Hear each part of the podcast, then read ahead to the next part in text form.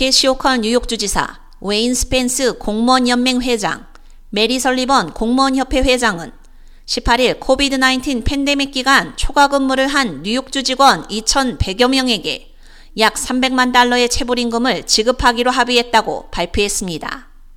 이번 주부터 1,700명 이상의 공무원 연맹 회원과 400명 이상의 공무원 협회 및 기타 노조 회원, 그리고 가입되지 않은 직원들은 팬데믹이 절정에 달했을 때 기존 근무 시간을 초과해 완료된 업무에 대한 수당을 받게 됩니다.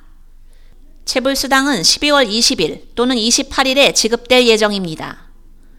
호컬 주지사는 이번 협약은 팬데믹이 절정에 달했을 때 동료 뉴욕 시민을 보호하고 정보를 제공하며 봉사하기 위해 최선을 다한 뉴욕주 근로자들의 엄청난 공헌을 기리는 것이라며 연말연시에 접어들면서 우리는 힘들게 번 초과 근무 수당을 우리 주를 운영하는 헌신적인 공무원들의 손에 돌려주고 있으며 주 공무원들에게 마땅히 받아야 할 보상을 제공하기 위해 이 협정에 대한 공무원 연맹과 공무원 협회의 파트너십에 감사드린다고 밝혔습니다. 스펜스 공무원 연맹 회장은 공무원 연맹은 팬데믹 기간 동안 뉴욕 시민들을 위해 나선 모든 회원들에게 초과 근무 수당을 지급하기 위해 최선을 다하고 있다며 이는 그들의 희생으로 얻은 돈이며 공무원들이 공정한 보상을 받을 수 있도록 해주신 호컬 주지사에게 감사드린다고 전했습니다. 이 합의에 따라 공무원연맹 회원 1727명과 공무원협회 및 기타 노조 조합원 428명, 그리고 가입되지 않은 직원들은 평균 약 1375달러의 급여를 받게 됩니다.